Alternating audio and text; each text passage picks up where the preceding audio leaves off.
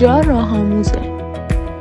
جایی که قراره تجربیات آدمهایی رو بشنویم که راهی شبیه راه ما رو طی کردن. کاری از انجمن علمی مکاترونیک دانشگاه شهید بهشتی. تیر ماه 1400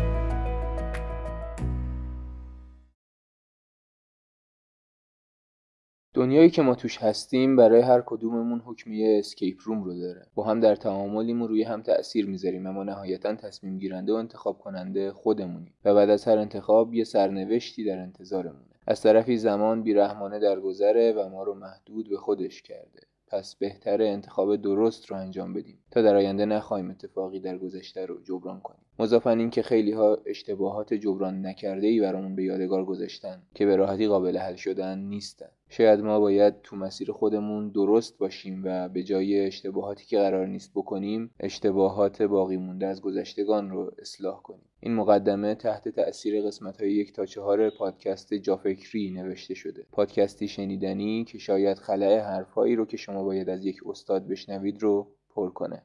سلام. تو این قسمت در مورد نحوه ورود به بازار کار صحبت می‌کنم. اولین قدم برای ورود به بازار کار اینه که شما خودتون و نیازهاتون رو خوب بشناسید. این چیزیه که تو قسمت های یک و دو بهش پرداخته شده و از اهمیت بالایی برخورداره. بهتره یه لیستی از انتظاراتی که از موقعیت شغلی ایدئالتون دارید رو مکتوب کنید یا تو ذهنتون داشته باشید که set point تون جلوی چشمتون باشه. این لیست باید فارغ از شرکت های موجود در نظر گرفته بشه. یعنی نباید در قید آنچه همکنون وجود داره باشید و باید خیلی رویایی در نظر بگیریدش.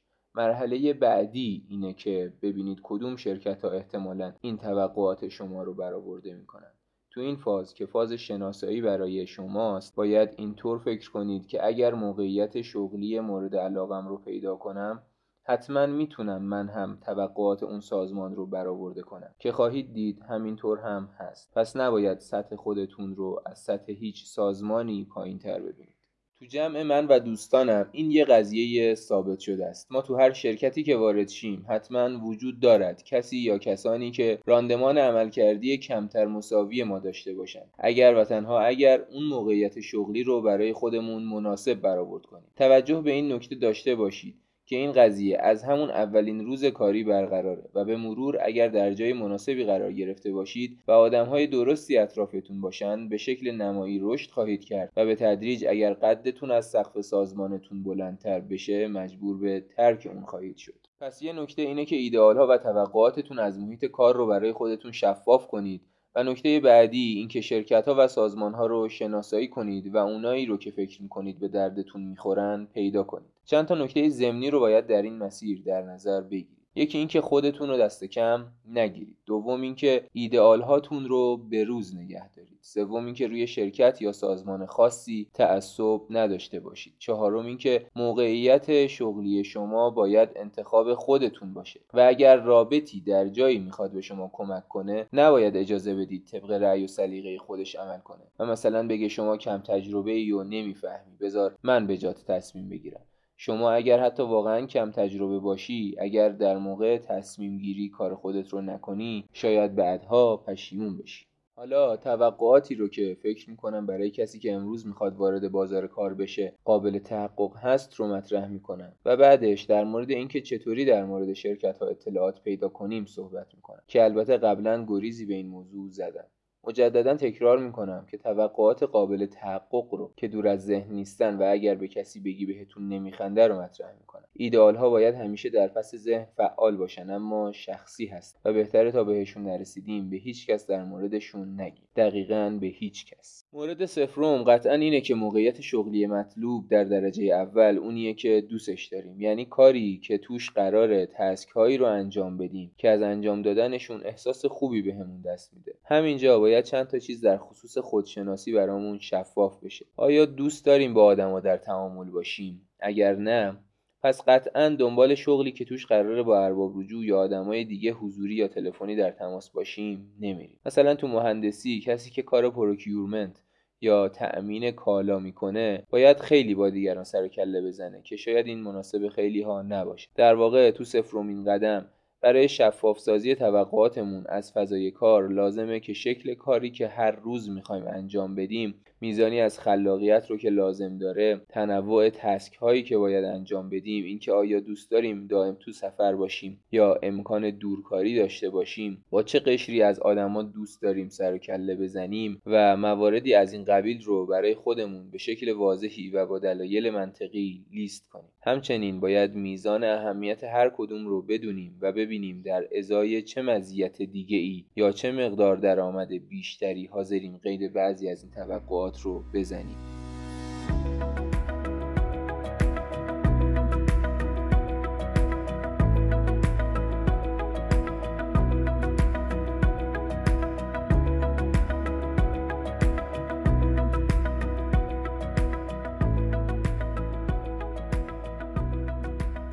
مورد یکم در خصوص درآمده در مورد حقوق و مزایا برای شروع به کار لاجرم پایه‌ای که وزارت کار اعلام می‌کنه باید مورد توقع باشه. اما نکته که هست اینه که باید به گوشه و زوایای قوانین کار واقف باشید.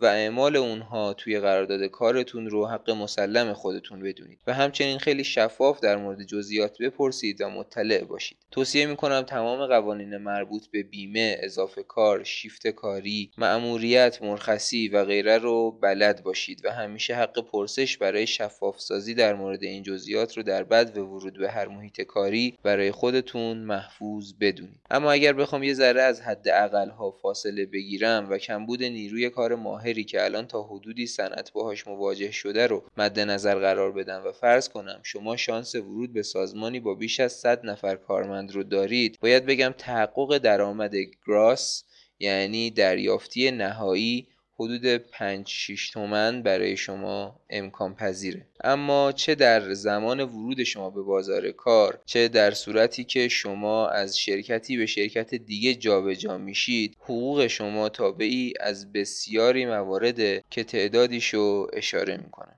یکی اینکه اشل سازمانی چقدره یا اگر نفری قبل از شما اونجا بوده چقدر می‌گرفته؟ دو اینکه چقدر کاری که قرار انجام بدید تخصصیه و چقدر رزومه و حرفهای شما نشون میده که از پس اون کار برمیاد. سوم اینکه چرخش مالی در اون شرکت و صنعتی که توش فعاله چقدره. چهارم اینکه پروژه های فعال اون شرکت چقدر به در بخور هستن و کارفرماهای فعلیش چقدر پشتوانه دارن. این مورد برای اینه که شما باید اطمینان حاصل کنید که چرخ شرکتی که قرار توش کار کنید. حداقل تا یک سال قرارداد شما به خوبی بچرخه. تا چرخ زندگی شما هم روون کار کنه. یعنی روال شرکت این باشه که خوب کار بگیره و خوب پول در بیاره و درست و به موقع هم حقوق بده. نه اینکه بخواد دست به حرکت کنه و برای چرخیدن چرخش دستشو بکنه تو جیب شما. مورد پنجم موثر در تعیین حقوق اینه که اگر کسی شما رو معرفی کرده اون شخص کیه؟ و تا چه حد و به چه دلیلی شما رو پیشنهاد کرده؟ این شخص در صورتی که سابقه واقعی خوبی از شما تو دانشگاه یا هر محیطی داشته بوده باشه و با اطمینان شما رو معرفی کنه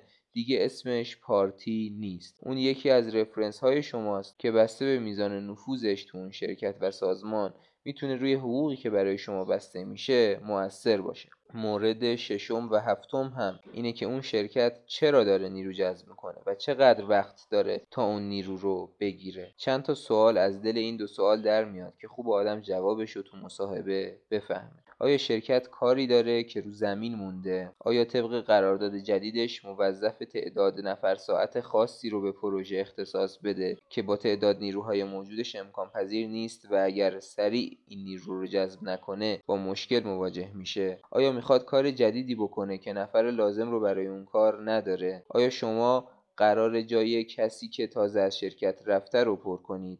هرچند شما قبل مصاحبه باید حقوق مد نظرتون رو روی فرمی که بهتون میدن بنویسید. ولی فهمیدن جواب سوالاتی از این دست به شما کمک می‌کنه بفهمید چقدر باید روی عددی که روی کاغذ نوشتید پافشاری کنید.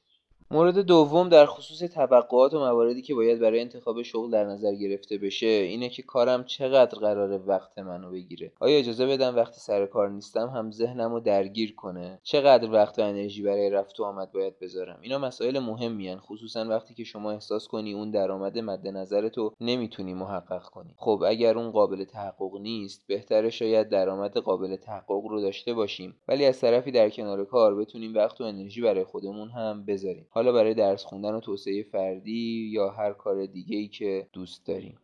به نظرم نکاتی که تو مورد سفرم گفتم رو بشه به عنوان خط قرمز ازشون یاد کرد. مواردی که مربوط به علاقه شخصی آدما و تیپ شخصیتی و خصوصیات اخلاقیشون میشن اگر در انتخاب موقعیت شغلی مد نظر قرار نگیرن ممکنه منتج به یه اطلاف وقت و انرژی بشه که جبرانش سخته. چون اگر اولین شغلی که شما دارید اونی نباشه که دوستش دارید و بهتون نخوره شما حداقل چند ماه از بهترین اوقات جوانیتون رو براش خرج کردید و کمی از مسیر منحرف شدید.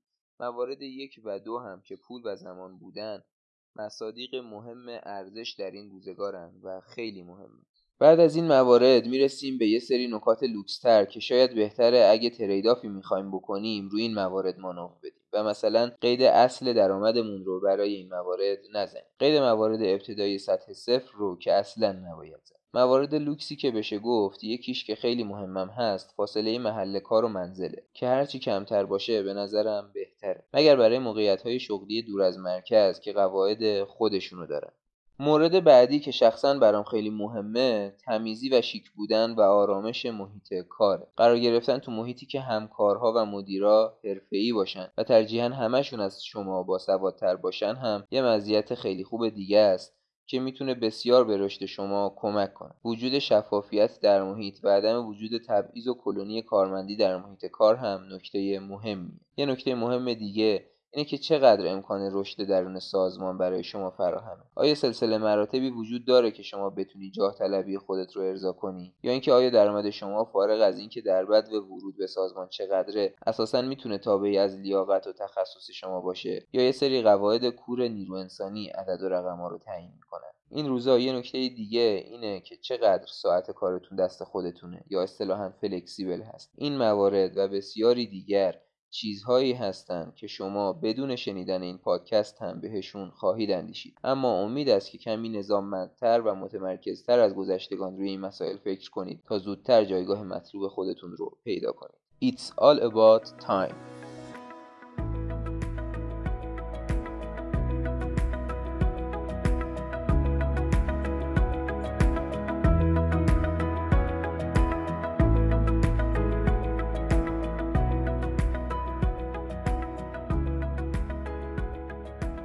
حالا چجوری باید مختصات سازمان ها و شرکت ها رو متوجه بشیم که بفهمیم به ما می‌خورن یا نه؟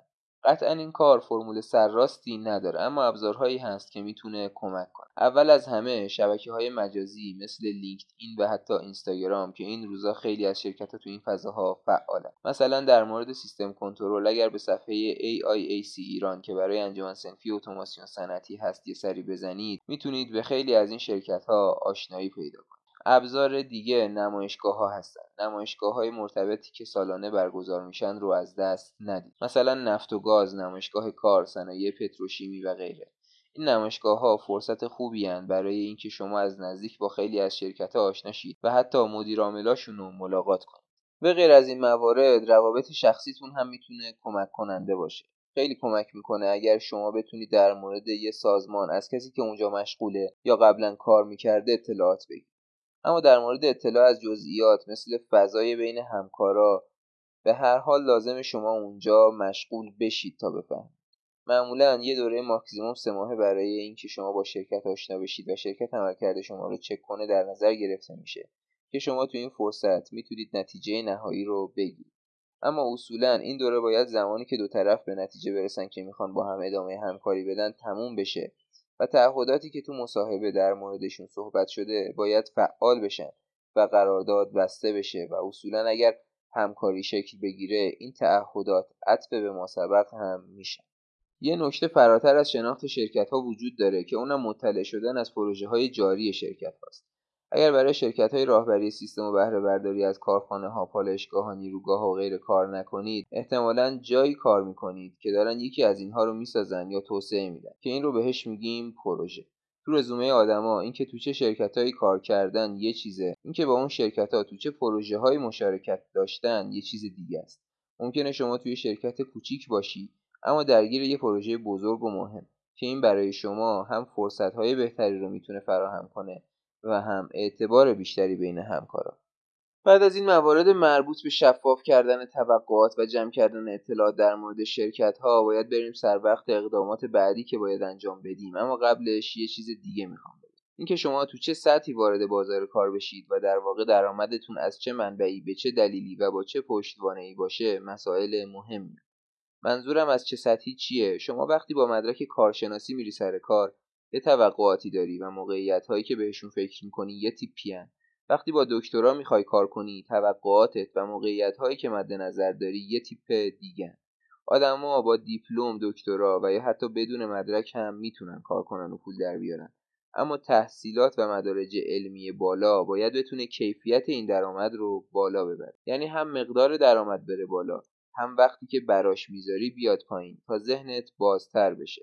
همین که دلیل اون درآمد صرفا وقت و انرژیت نباشه و تخصصت انقدر خواستنی باشه که درآمدت مستقل از سازمانی که توش کار می‌کنی باشه. یعنی اون درآمد رو اگر سازمان فعلیت کلا نابود شد هم بتونی به راحتی جای دیگه محقق کنی. در واقع دانشگاه مثل پالایشگاه باید روی نفت خام وجود شما پردازش کنه تا شما مجبور نباشید وقت و انرژیتون رو ارزون بفروشید. پس حواستون باشه که این کارکرد رو حتما از دانشگاه کسب کنید. از طرفی اگر امکانش رو دارید برای ورود به بازار کار عجله نکنید و منتظر و در جستجوی فرصت مناسب باشید. این روزا دیگه اینکه از ابتدای فعالیت حرفه‌ایتون در بازار کار امکان اینکه برای خودتون کار کنید یا عضو یه تیم تحقیق و توسعه به درد بخور بشید غیر ممکن نیست و خیلی ها متوجه این شدن که ده سال سابقه کار لزوما متخصص بودن اون نیرو رو گارانتی نمی‌کنه.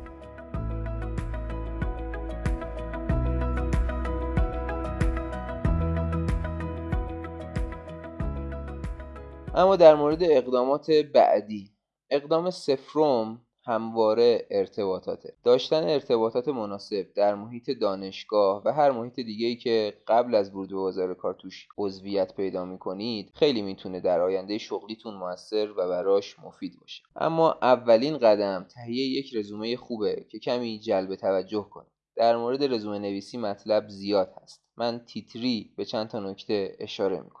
رزومه باید عکس بروزی از شما داشته باشه. به شکلی که چهره شما هنگام حضور در جلسه مصاحبه کاملا منطبق با اون تصویر باشه. رزومه که اطلاعات تماس توش نباشه خجالت آوره.